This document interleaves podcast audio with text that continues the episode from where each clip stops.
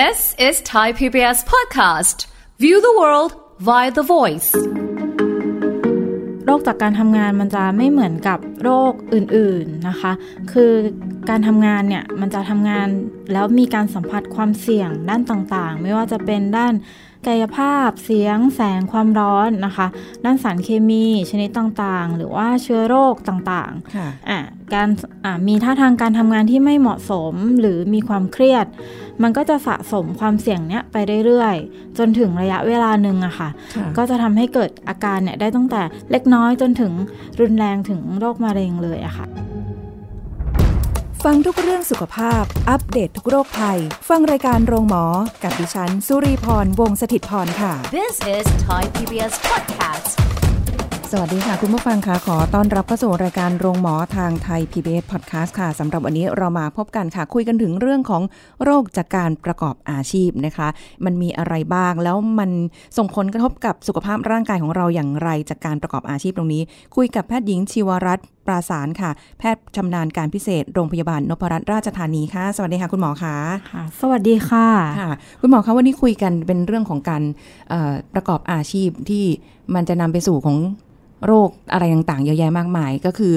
เราอาจจะทำจนคุ้นเคย อาจจะไม่รู้ว่าอันเนี้ยมันจะส่งผลต่อสุขภาพถ้าเกิดทำไประยะเวลานานๆ แต่ก่อนอื่นทำความเข้าใจกันก่อนว่า โรคที่เกิดจากการประกอบอาชีพเนี่ยนิยามความหมายของเขาจริง ๆ คืออะไรอะคะค่ะ โรคจากการประกอบอาชีพ หรือว่าโรคจากการทำงานนะคะ มันก็คือโรคที่มีสาเหตุ อันมาจากงานที่เราทำอยู่นะคะ ยกตัวอย่างเช่นโรคจากพิษสารตะกั่วก็เกิดจากการที่คนเราเนี่ยทำงานสัมผัสสารตะกั่วอืมนะคะ ในงานทุกวันทุกวันจนเกิดเป็นโรคอะค่ะค่ะอะก็คืองานเป็นปัจจัยหลักที่ทำให้เกิดเกิดตัวโรคนั้นนะคะ แล้วก็จะมีอีกอันนึงที่เรียกว่า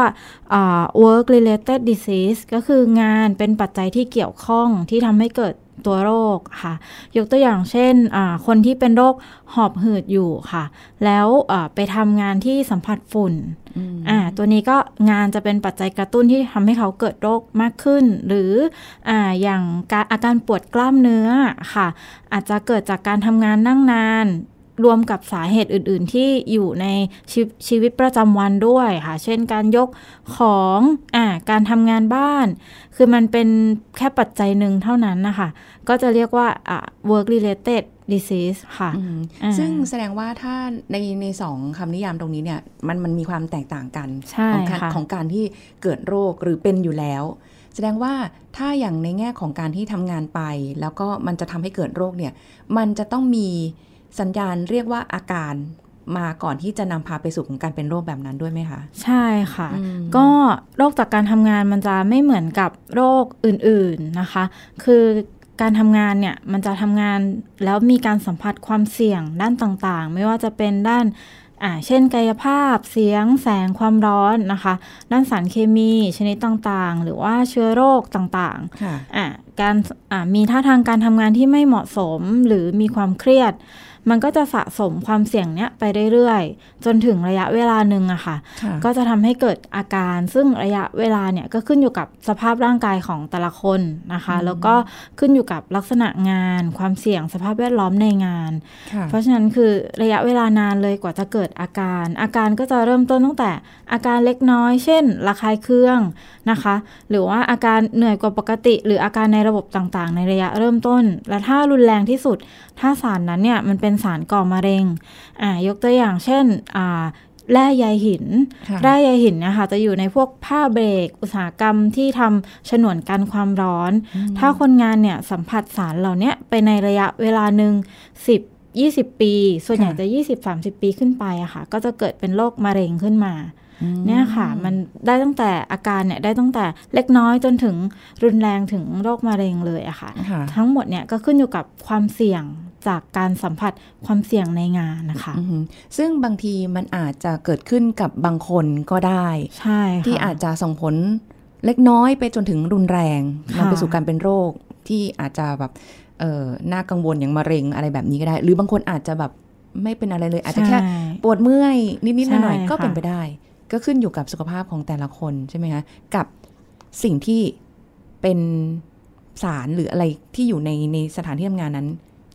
กับร่างกายของเราแบบนั้นถูกไหมคะใช่ค่ะ แต่อืมถ้าโรคจากการทำงานเนี่ยเราจะดูที่กระบวนการทำงานในแต่ละขั้นตอนที่เขาทำตั้งแต่ต้นจนจบเนี่ยมีการสัมผัสความเสี่ยงอะไรบ้างค่ะค่ะอืมเออจริง ๆ ต้องบอกว่าเราไม่ค่อยได้คุยกันหรือว่าอ่าให้ความรู้กับใครหลาย ๆ คนที่ทำงานในลักษณะที่เป็น เป็นงานประจำหรือสิ่งที่เราต้องไปอยู่ในสถานที่แห่งนั้น เป็นระยะเวลานานๆอะไรเงี้ยค่ะ ก็ทำให้หลายคนอาจจะไม่รู้จักแล้วก็ไม่เข้าใจว่า สิ่งที่เราทำอยู่เนี่ย มันอาจจะนำไปสู่อาการและนำไปสู่โรคอะไรได้บ้าง ก็เลยไม่ทันได้ระวังจนตอนนี้เราเริ่มมาเข้าใจรู้จักคำว่าออฟฟิศซินโดรมที่แบบค่อนข้างจะมากใช่ไหมคะเพราะว่าอย่างมนุษย์เงินเดือนมนุษย์ออฟฟิศอย่างเงี้ยค่ะ ต้องอยู่กับหน้าจอคอมเยอะๆนั่งผิดท่าผิดทางเราเพิ่งมารู้ แต่จริง ๆ เราอาจจะ เหมือนให้ให้ข้อมูลหรือให้ความรู้กับกับคนที่ทำงานในระบบอย่างเงี้ยน้อยไปหรือเปล่าคะก่อนหน้านี้เลยก็แบบอ่าอาจจะอาจจะมันเป็นเรื่องใกล้ตัวจนลืมลืมนึกถึงไป เพราะว่าอืมงานมันเป็นสิ่งที่เราทำทุกวันมันต้องทำยู่แล้ว ใช่ต้องทำอะค่ะอ่าฮะใช่จนเราลืมไปว่าไอเนี้ยที่เราที่เราเจออยู่มันอาจจะส่งผลต่อสุขภาพค่ะไอ โรคออฟฟิศซินโดรมก็เป็นโรคที่จากการทำงานเหมือนกันนะคะ เป็นเกี่ยวกับระบบกระดูกและกล้ามเนื้อ ความเสี่ยงคืออะไร ความเสี่ยงก็คือเรื่องของท่าทางการนั่งหรือว่าสถานีงานที่ไม่เหมาะสมตามหลัก ergonomic หรือตามหลักการยศาสตร์นะคะอืมอะอ่ายกตัวอย่างเช่น คอมพิวเตอร์อย่างเงี้ยค่ะ ทุกคนลองสังเกตดูว่าที่เรามองอยู่เนี่ย เราก้มเยอะเกินไปไหม จออยู่ระดับสายตาไหม นั่งเนี่ย เก้าอี้พิงพนักหรือเปล่าค่ะเท้าแตะพื้นไหม ค่ะ เพราะว่าถ้าเรานั่งเท้าไม่แตะพื้นตามหลัก หรือว่าหลังไม่พิงพนักตามหลักประมาณ 90 องศา หรือว่าประมาณร้อยองศาเนี่ยมันก็ทำให้เราปวดเมื่อยได้ ถ้าเรานั่งแบบท่าที่ผิดท่าตลอด 8 ชั่วโมงเนี่ยค่ะจะทำให้มีอาการปวดคอบ่าไหล่แล้วก็การทำงานกับคอมพิวเตอร์เป็นระยะเวลานานค่ะ จะทำให้มีอาการตาแห้ง ได้ค่ะ ก็ต้องมีการพักสายตา มองต้นไม้สีเขียว หรือมองวิวภายนอก หรือว่าเปลี่ยนอิริยาบถมีการยืดเหยียดกล้ามเนื้อ ระหว่างทำงานก็จะช่วยลดความเสี่ยงอ่าในเรื่องของการอยู่ท่าทางที่ไม่เหมาะสมนาน ๆ ได้ค่ะ หลักการก็คือปรับสถานีงานให้เหมาะสมตามหลักอ่าท่าทางการทำงานที่ถูกต้องหรือว่า ergonomic ที่ทุกคนก็อาจจะคุ้นเคยกันกับค่ะอ่าเก้าอี้ ergonomic เมาส์ ergonomic เนี่ยค่ะอ่าหรือว่าท่าทางการนั่งการยืนเนี่ยทุกคนรู้อยู่ละค่ะ แต่ว่าเราอาจจะพอเราทำงานไปเพลินเนี่ยค่ะก็จะรู้สึกว่าเออมันมันมันไม่เป็นไรหรอก แต่ว่าพอถึงระยะเวลาหนึ่งพอมันเป็นแล้วเนี่ยมันจะหายยากมากเลย เริ่มมีการปวดเรื้อรัง หรือบางค่ะคนเป็นรุนแรงก็อาจจะเป็นถึงหมอนรองกระดูกกดทับเส้นประสาท หรือว่าอ่ามีอาการอ่าหมอนรองคอ กดทับเส้นประสาทมีอาการชา ชาแขนหรือปวดเรื้อรังเนี้ยค่ะค่ะ ซึ่งอันเนี้ยแหละคือเชื่อว่าหลายคนเป็นเอาตัวเองก็ยังเป็น จะไม่เป็นก็ต่อเมื่อเราไม่ได้เข้าทำงาน อันนี้สังเกตง่าย ๆเลยนะคะ แต่บางคนก็ต้องอยู่อย่างนั้นน่ะ ซ้ำๆไงคุณหมอคือเอ่อมันเปลี่ยนไม่ได้ยังแต่แต่เดี๋ยวนี้ก็มีเห็นหลาย ๆ บริษัทนะคะ ที่เขามีการปรับเปลี่ยนยิ่งยิ่งในเมืองนอกเนี่ยเขาก็ให้ความสำคัญกับเรื่องพวกนี้มากขึ้น คือให้ความสำคัญกับคนที่ทำงานให้เขา อะไรอย่างนี้เนาะไม่ได้แบบว่าให้ความสำคัญกับเอ่อตัวชิ้นงานที่ออกมาเพื่อบริษัทอ่าอืมแต่อันนี้ให้กับความสำคัญกับคน เพราะว่าค่ะรูปแบบเปลี่ยนไปถึงแม้ว่าจะเป็นในโรงงานอุตสาหกรรมที่เคยเห็นนะนะคะอืมดูจากสารคดีนี่แหละ เขาก็จะมีแบบอ่าเปลี่ยนรองเท้าให้กับพนักงาน ให้เหมาะสมกับการที่จะต้องเดินบนพื้นต่างๆในในโรงงานของเขาหรือแม้กระทั่งการปรับเปลี่ยนการเดินนั่งทำงานหรืออะไรเงี้ยคือเป็น โต๊ะที่ไม่ตายตัวละอืมใช่ใช่ไหมค่ะคะใช่สามารถค่จะแบบเดินได้ค่ะเออก็ถ้าอย่างในโรงงานมันจะมีความเฉพาะไปอีกอะนะคะ ในโรงงานก็จะมีอุตสาหกรรมหลายประเภทอืมแล้วก็ถ้าจะเห็นเนี่ยส่วนใหญ่พนักงานเขาจะยืนทำงานค่ะแล้วก็เดินเป็นหลักอะนะคะอ่าถ้าโรงงานที่มีการยืนหรือว่าเดินเนี่ยเขาก็จะมีการออกแบบสถานีงานให้เหมาะสมอย่างเช่นอ่าโต๊ะอ่า ที่ยืนทำงานก็จะมีการเอียงประมาณ 45 องศาให้คนเนี่ยหยิบของได้ง่ายขึ้นอ่าค่ะหรือว่ามีการดีไซน์อ่าลายการผลิตให้พนักงานเนี่ยสามารถทำงานได้อ่ามีมีความแบบอ่าง่ายขึ้น ไม่ต้องก้ม ไม่ต้องเอื้อมหยิบมาก แล้วก็มีการใช้เทคโนโลยีอะค่ะ มาช่วยในการเคลื่อนย้ายของไม่ต้องใช้แรงคนเป็นหลักค่ะเนี่ยค่ะ รวมถึงรองเท้าค่ะอ่า ถ้าโรงงานเนี่ยเขาจะใช้รองเท้าเซฟตี้เป็นอ่าป้องกันอุบัติเหตุ จะหัวจะแข็งหน่อยเป็นเหล็กอะค่ะอ่าก็จะมีความหนักแต่ว่าโรงงานเนี่ยเดี๋ยวนี้เขาก็จะมีดีไซน์น้ำหนักค่ะให้มันเบาให้คนเนี่ยทำงานอ่าเดินสะดวกง่ายขึ้นค่ะอ่าแล้วก็มีความเหมาะกับรูปเท้า ค่ะให้ support แรงกระแทก หรือว่าน้ำหนักตัวได้ก็จะลดอาการบาดเจ็บได้ค่ะค่ะ รวมถึงเก้าอี้โต๊ะเนี่ย ก็จะมีการดีไซน์ให้สามารถปรับระดับได้ตามความสูงของแต่ละคน ซึ่งตอนเนี้ยออฟฟิศก็นำมาใช้ละเก้าอี้ปรับระดับได้โต๊ะ เดี๋ยวนี้จะจะเห็นโต๊ะที่ปรับระดับได้เยอะขายเยอะเลยนะคะ ใช่ใช่ค่ะหรือว่าถ้าเกิดเราพอจะสามารถเปลี่ยนเองได้ก็ค่ะเปลี่ยนเองก็ได้นะ เพราะว่าเดี๋ยวนี้เวลาไปตามห้างนี่แบบ โอ้โหไปลองนั่งแล้วมันแบบสบายสบายค่ะอยากจะเปลี่ยน แต่ก็บางที่ก็เปลี่ยนไม่ได้จริง ๆ นะ อันนี้ก็เข้าใจนะ แต่ไม่เป็นไร แต่ก็ให้ให้รู้กันไว้ว่ามันมันก็มีการเปลี่ยนแปลงเกิดขึ้นเนาะคุณหมอเนาะค่ะว่าในการทำงานเนี่ย อย่างที่คุณหมอบอกตั้งแต่ต้นว่า เราทำงานไปนานๆ ด้วยความเคยชิน ด้วยความที่เราก็รู้สึกว่ามันต้องทำงาน เพราะมันคือการเลี้ยงชีพของเราเนี่ย จนเราอาจจะไม่ได้นึกถึงว่ามันจะนำไปสู่การเกิด โรคอะไรได้บ้าง นี่คุณหมอคะถ้าอย่างเงี้ยในการทำงานแต่ละอย่างจริงมันมีอาชีพหลากหลายเนาะเออในแต่ละอาชีพหรืออะไรเงี้ยอะให้คุณหมอยกตัวอย่างคร่าว ๆ ก็ได้นะคะว่าทางการทำงานอย่างเงี้ยที่เป็นระยะเวลานานๆ เช่น คนที่ทำงานในโรงงานอุตสาหกรรมบางอย่าง ที่ต้องยืนนานๆ บางคนต้องนั่งนานๆ อย่างถ้าเป็นงานเกี่ยวกับทอผ้าหรืออะไรพวกนี้ใช่ไหมคะต้องนั่งอย่างเงี้ย มันจะส่งผลอะไรกับ สุขภาพร่างกายของเราได้บ้าง ถ้าเป็นระยะเวลานานๆแบบนี้ ค่ะ ก็ถ้าที่เจอเยอะนะคะ ส่วนใหญ่จะเป็นโรคปวดหลังส่วนล่าง แล้วก็อาการบางคนเนี่ยรุนแรงถึงหมอนรองกระดูกกดทับเส้นประสาททำให้เกิดมีอาการปวดหลัง แล้วก็ชาร้าวลงขาค่ะ นะคะ อันเนี้ยรุนแรงเกิดจากอะไร เกิดจากการที่มีการก้มยกของและบิดเอี้ยวตัว ซ้ำๆเป็นระยะเวลานานค่ะทำให้อ่ามีการกดทับเส้นประสาทบริเวณอ่าหมอนรองกระดูกกดทับเส้นประสาทตรงส่วนหลังค่ะ ทำให้มีอาการแบบปวดแล้วก็ชาร้าวลงขา ถ้าเป็นเยอะเนี่ยก็จะต้องรับการผ่าตัดนะคะ เพราะฉะนั้นอันเนี้ยก็คืออา มีการแนะนำนะคะ ให้มีการยกเคลื่อนย้ายให้ถูกต้องไม่ก้มยกนะคะค่ะมีการนั่งยองยกของหรือมีการปรับสถานีงานให้มันเหมาะสมสูงขึ้นนิดนึงให้คนไม่ต้องก้มค่ะอย่างเงี้ยค่ะ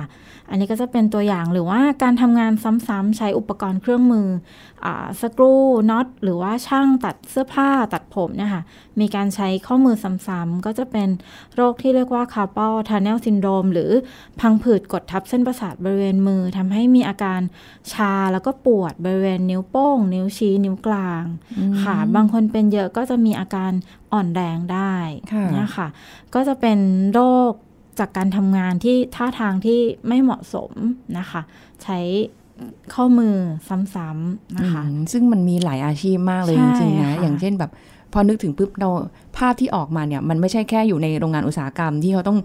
เอ่ออยู่ในวิอยู่ในโรงงานนั้นนานๆ 8 ชั่วโมง หรือทำโอทีบวกเข้าไปอีกหรืออะไรเงี้ยค่ะแต่นึกถึงคนที่ต้องต้องยืนอย่างพนักงานขายอยู่ในห้างใช่ไหมคะอืมเอ่อ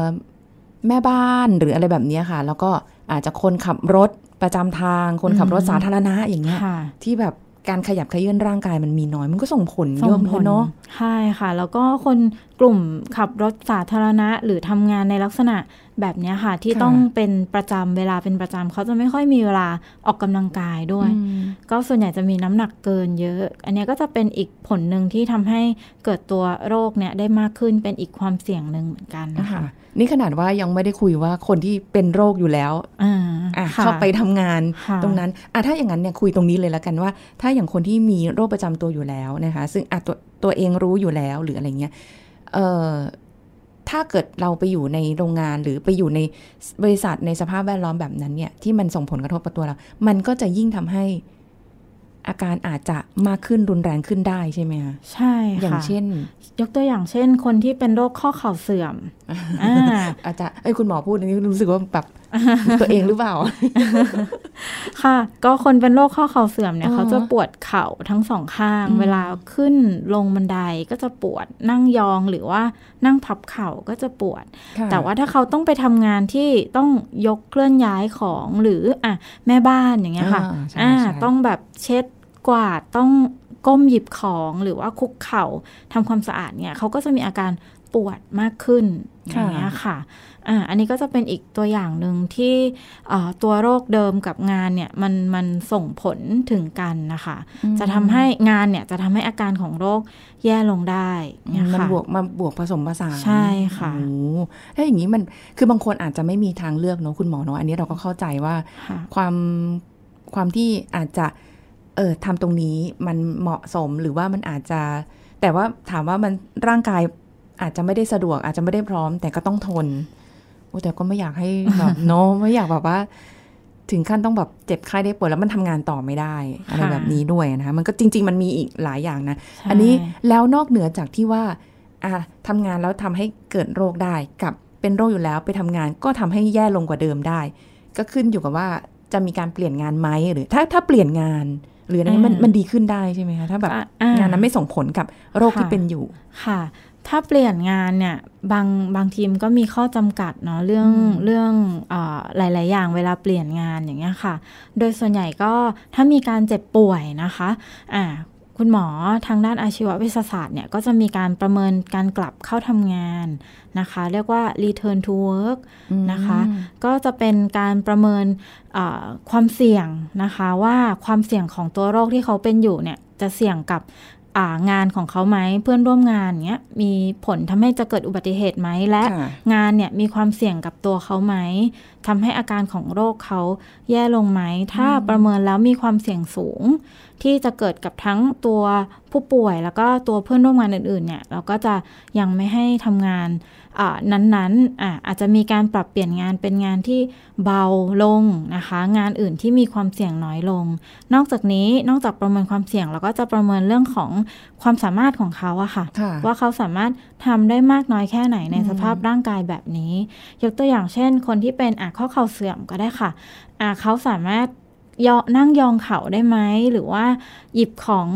เช็ดของทำความสะอาดได้มากน้อยแค่ไหน หรือว่าถึงขนาดว่าเข่าผิดรูปต้องผ่าตัดหรือยังอันนี้ค่ะ เราก็จะมีการประเมินตามตาม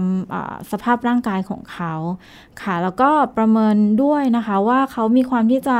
อยากที่จะกลับเข้าทำงานมากแค่ไหนทำงานได้กี่ชั่วโมงนะคะ จากเดิมอาจจะ 8 ชั่วโมง แต่ว่าพอมีความเจ็บป่วยแล้วเนี่ย ก็อาจจะเหลือแค่ 2 ชั่วโมง ทั้งหมดเราเอามาประเมินร่วมกันนะคะ ทั้ง ความเสี่ยงนะคะ ความสามารถในการทำงาน แล้วก็ความทนในการที่เขาจะสามารถทำงานได้ แล้วก็มาพิจารณาว่าเขาจะสามารถกลับเข้าทำงานได้เมื่อไหร่ระยะเวลาเท่าไหร่ แล้วก็งานลักษณะไหนก็จะมีเกณฑ์อยู่อะค่ะคือเรา ก็เข้าใจเนาะถ้าหยุดงานไปนานเลยเนี่ย มันก็จะมีปัญหาหลายอย่างไม่ว่าจะเป็นเรื่องค่าใช้จ่าย หรือว่าเรื่องของตัวพนักงานนะคะเขาก็อาจจะมีมีความเครียดด้วยนะคะ ถ้าหยุดงานไปนานแล้วก็บริษัทเนี่ยก็อาจจะมีความเสียหาย เพราะฉะนั้นก็เราก็จะมีการประเมินตามตามหลักการที่ว่าเพื่อให้ พนักงานเนี่ยสามารถกลับเข้ามาทำงานได้ตามตามความเจ็บป่วยที่เขาอ่ายังมีอยู่ แล้วก็ค่อยๆ ที่จะฟื้นฟูดูแลรักษาให้หายจนเป็นปกติอ่าถ้าเมื่อมีความเจ็บป่วยลดลงจนหายปกติก็ค่อยมาดูอีกทีนึงว่าจะสามารถกลับเข้าไปทำงานเดิมได้หรือยังอย่างเงี้ยค่ะ คือแสดงว่าก็ต้องประเมินโดยแพทย์ที่เฉพาะทางด้านนี้เมื่อกี้ได้ยินคุณหมอบอกเป็นเวชศาสตร์ อาชีวะเวชศาสตร์อาชีวะเวชศาสตร์ แสดงว่าเอาแหละ คือก็จะดูโดยรวมของเรื่องของการทำงานเป็นหลักเลยใช่ไหมคะเราไม่ค่อยได้รู้จักกับคุณหมอแนวอาชีวะเวชศาสตร์เลยนะคะถามนิดนึงถามแถมนิดนึงว่าเกี่ยวกับด้านอะไรยังไงบ้างคะในการได้ค่ะ ก็อาชีวเวชศาสตร์เนี่ยเป็นเวชศาสตร์ป้องกันนะคะแขนงอาชีวเวชศาสตร์ ก็คือเป็นดูแลด้าน ด้านการป้องกันเกี่ยวกับคนในวัยทำงานนะคะเฝ้าระวังป้องกันรักษาฟื้นฟูครบวงจรนะคะอาจจะคล้ายๆกับเวชศาสตร์ครอบครัว ทุกคนอาจจะคุ้นกับคำนี้มากกว่าค่ะ แต่ว่าทางนั้นเนี่ยเขาจะดูเรื่องของชุมชนเรื่องของอ ชุมชนต่างๆนะคะวัยสูงอายุอย่างเงี้ยค่ะ แต่ว่าของอาชีววิทยาศาสตร์จะเน้นวัยทำงานตั้งแต่ 15 ถึง 60 ปีหรือ 65 ปีค่ะ เป็นวัยทำงาน ใช่ค่ะ วัยทำงานแล้วก็เราจะ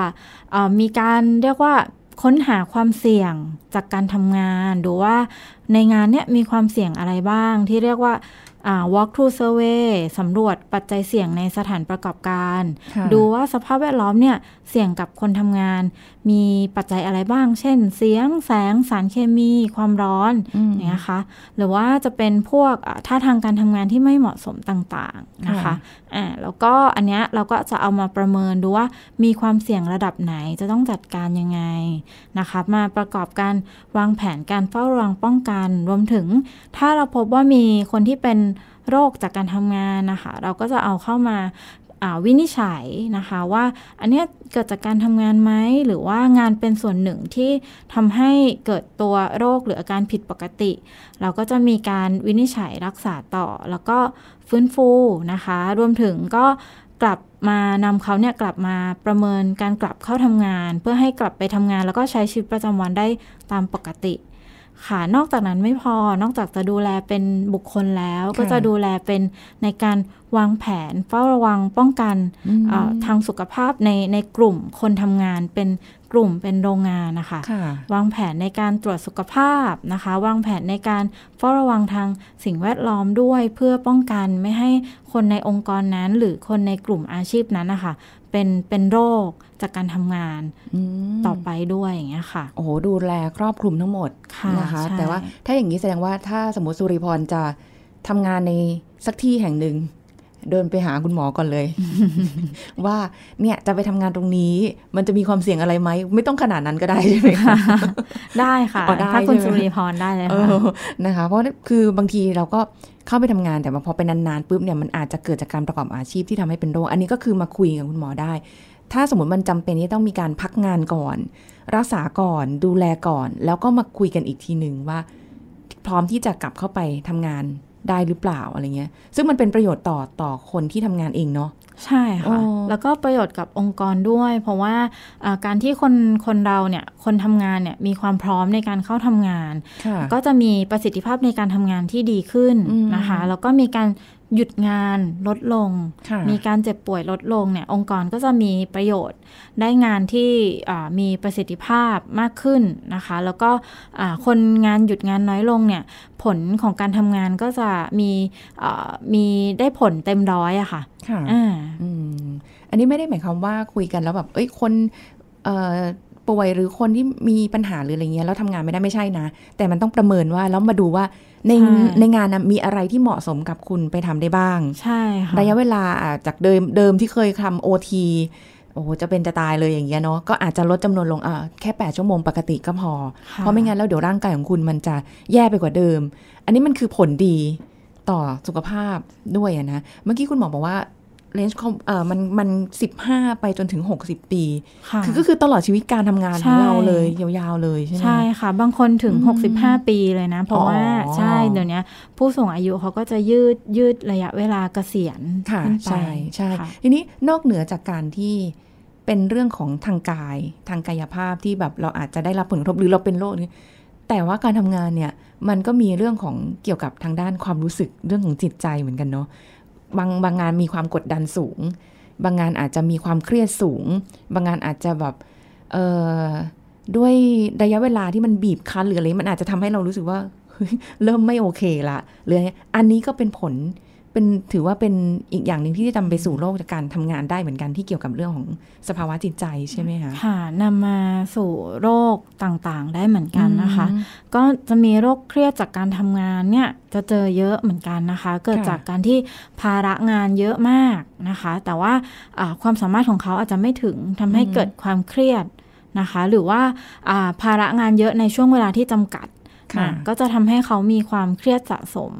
อ่าแล้วพอมีความเครียดสะสมก็จะทำให้เกิดอาการเช่น กังวลนอนไม่หลับ ประสิทธิภาพการทำงานก็จะลดลงรวมถึงส่งผลให้การทำงานของฮอร์โมนร่างกายนะคะค่ะระบบการทำงานของหัวใจหรือว่าสมองเนี่ยลดลงอืมก็จะส่งผลระยะยาวเหมือนกันจากจิตใจส่งผลสู่ร่างกายได้ โอ้โหค่ะ เดี๋ยวว่างๆไปหานะคะ ความเครียดจากการทำงานมีสูงเลยทีเดียวนะคะเอาอย่างนี้ค่ะทายนี้ช่วงท้ายๆอย่างนี้ค่ะเรารู้กันหมดในเบื้องต้นแล้วว่ามันมันมันยังไงบ้างแต่ว่าไม่อยาก เผชิญไม่อยากเป็นไม่อยากจะอะไรเกี่ยวกับเรื่องของการอยากทำงานด้วยสุขภาพร่างกายที่ เอาเป็นว่าเราป้องกันตัวเองยังไงดีค่ะก็ป้องกันโดยการที่เราจะต้องดูแลสุขภาพเบื้องต้นของเราเนี่ยให้ดีก่อนนะคะค่ะอ่าง่าย ๆ เลยตรวจสุขภาพประจำปีกันหรือยังคะเอออ่าอค่ะ เป็นคำถามที่คุณหมอถามมาปุ๊บ เอ๊ะ ตอบได้ไหมเนี่ย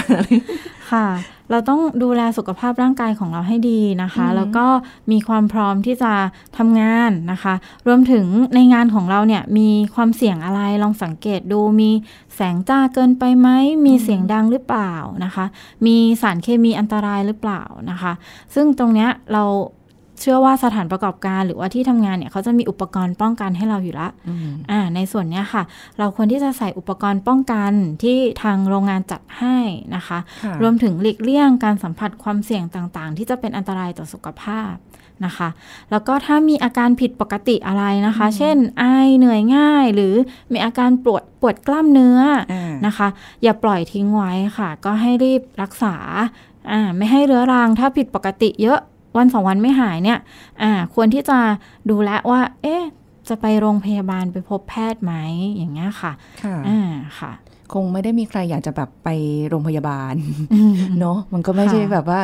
วันนี้อยากจะเดินเข้าไปก็ไม่ใช่ แต่แต่ถ้าแบบอย่างนี้เนี่ย คือบางทีมันหลีกเลี่ยงไม่ได้เนาะคุณหมอเนาะใช่ค่ะก็จำเป็นที่จะต้องสังเกตตัวเองนะ ใช่ค่ะอ่าหรือถ้าสมมติว่าเราไม่ได้สังเกตตัวเองเลย เรามุ่งมั่นกับการทำงาน แต่ใช่เพื่อนข้างๆเราบอกเฮ้ยช่วงนี้ดูค่ะ เครียดไปนะ เอ๊ะอ่าทำไมอยู่ๆดูผิดปกติค่ะมีอืมคำถามสี่ข้อง่าย ๆ ที่จะเอาไว้คัดกรองว่า เอ๊ะ เราเป็นโรคจากการทำงานไหมนะคะอ่าอันแรกก็คือมีอาการมากขึ้นเวลาที่เราทำงานหรือเปล่าอืมมีความแตกต่างกันไหมระหว่างที่บ้านกับที่ทำงานค่ะอาการที่ทำงานเยอะขึ้นไหมนะคะ แล้วก็อ่ามีเขาเรียกว่าอ่าเพื่อนร่วมงาน เป็นเหมือนเราหรือเปล่าอ๋อแล้วก็สุดท้ายเลยคิดว่าอันเนี้ยเป็นโรคจากการทำงานไหมนะค่ะตัวเราเนี่ยคิดว่าเป็นไหม ถ้าหนึ่งในสี่ข้อเนี้ยก็อ่าน่าจะเป็นโรคจากการทำงานอืมอ่าอันนี้จะต้องมาปรึกษาแพทย์และ หรือว่าอาจจะต้องมาดูซิว่าในงานมีความเสี่ยงอะไรค่ะนอกจากป้องกันในเรื่องของการทำงานแล้วนะคะ พื้นฐานง่ายๆ ตัวจสุขภาพประจำปี แล้วก็ออกกำลังกายอืมอ่าทานอาหารให้ครบ5หมู่งดบุหรี่งด แอลกอฮอล์ต่างๆ อันนี้ก็จะช่วยให้เรามีสุขภาพแข็งแรง แล้วก็ป้องกันความเสี่ยงโรคจากการทำงานได้ด้วยค่ะ ค่ะ อันนี้เป็นคำแนะนำดีๆนะคะ ที่เราเอาไว้ถามตัวเอง ไม่ใช่เฉพาะโรงงานนะ เอาทุกวันเนี่ยที่เราทำงานเนี่ยเออจริง ๆ บางอย่างก็ตอบได้บางอย่างก็ตอบไม่ได้เหมือนกันนะคะ วันนี้ขอบคุณคุณหมอชิวรัตน์ค่ะที่มาให้ความรู้กับรายการโรงหมอของเราด้วยนะคะ ขอบคุณค่ะคุณหมอค่ะค่ะขอบคุณค่ะสวัสดีค่ะเอาละค่ะ คุณผู้ฟังคะหมดเวลาแล้วนะคะ เราจะกลับมาพบกันใหม่ครั้งหน้าค่ะ วันนี้ลาไปก่อนนะคะ สวัสดีค่ะ This is Thai PBS Podcast. อาหารที่แช่อยู่ในตู้เย็นสามารถยืดอายุไม่ให้บูดเน่าเสียได้มากน้อยแค่ไหน แล้วเราจะสังเกตอาหารได้อย่างไร แพทย์หญิงกิติยาสีเลือดฟ้า แพทย์อายุรกรรมฝ่ายการแพทย์ AIA มาเล่าให้ฟังครับ บางคนเนี่ยเขาก็จะไปซื้ออาหารมาใช่ไหมเพราะว่า อะอาทิตย์หนึ่งไปซื้อครั้งหนึ่งเพราะว่าเช้าเช้าๆขึ้นเขาไม่มีเวลาเย็นลงเขาก็ไม่มีเวลาจะมีเวลาเฉพาะเสาร์อาทิตย์มาถึงก็เอาโยนเข้าไปไว้ในตู้เย็นใช่ไหมคะค่ะพอเช้าหรือเย็นกี่วันก็ตามก็หยิบเอามารับประทาน โดยเขาคิดว่าอะไรเขาคิดว่า ถ้าอยู่ในตู้เย็นเมื่อไหร่เนี่ย มันจะยังไม่เสียอ๋อใช่ แล้วก็ยังกินได้อือหือนะคะเพราะว่าอะไรเพราะว่าอุณหภูมิของตู้เย็นนะคะ น้องหรีมันไม่ได้ช่วยยับยั้งการเติบโตของจุลินทรีย์ หรือแบคทีเรียในอาหาร หรือว่าไม่ได้ยืดอายุอาหารหรือพืชผักได้ทั้งหมด คือยืดได้บ้าง แต่ไม่ค่ะไม่ได้ยืดได้ทั้งหมด แล้วก็ค่ะไม่ได้เก็บไว้ได้ตลอดไปค่ะนะคะเพราะฉะนั้น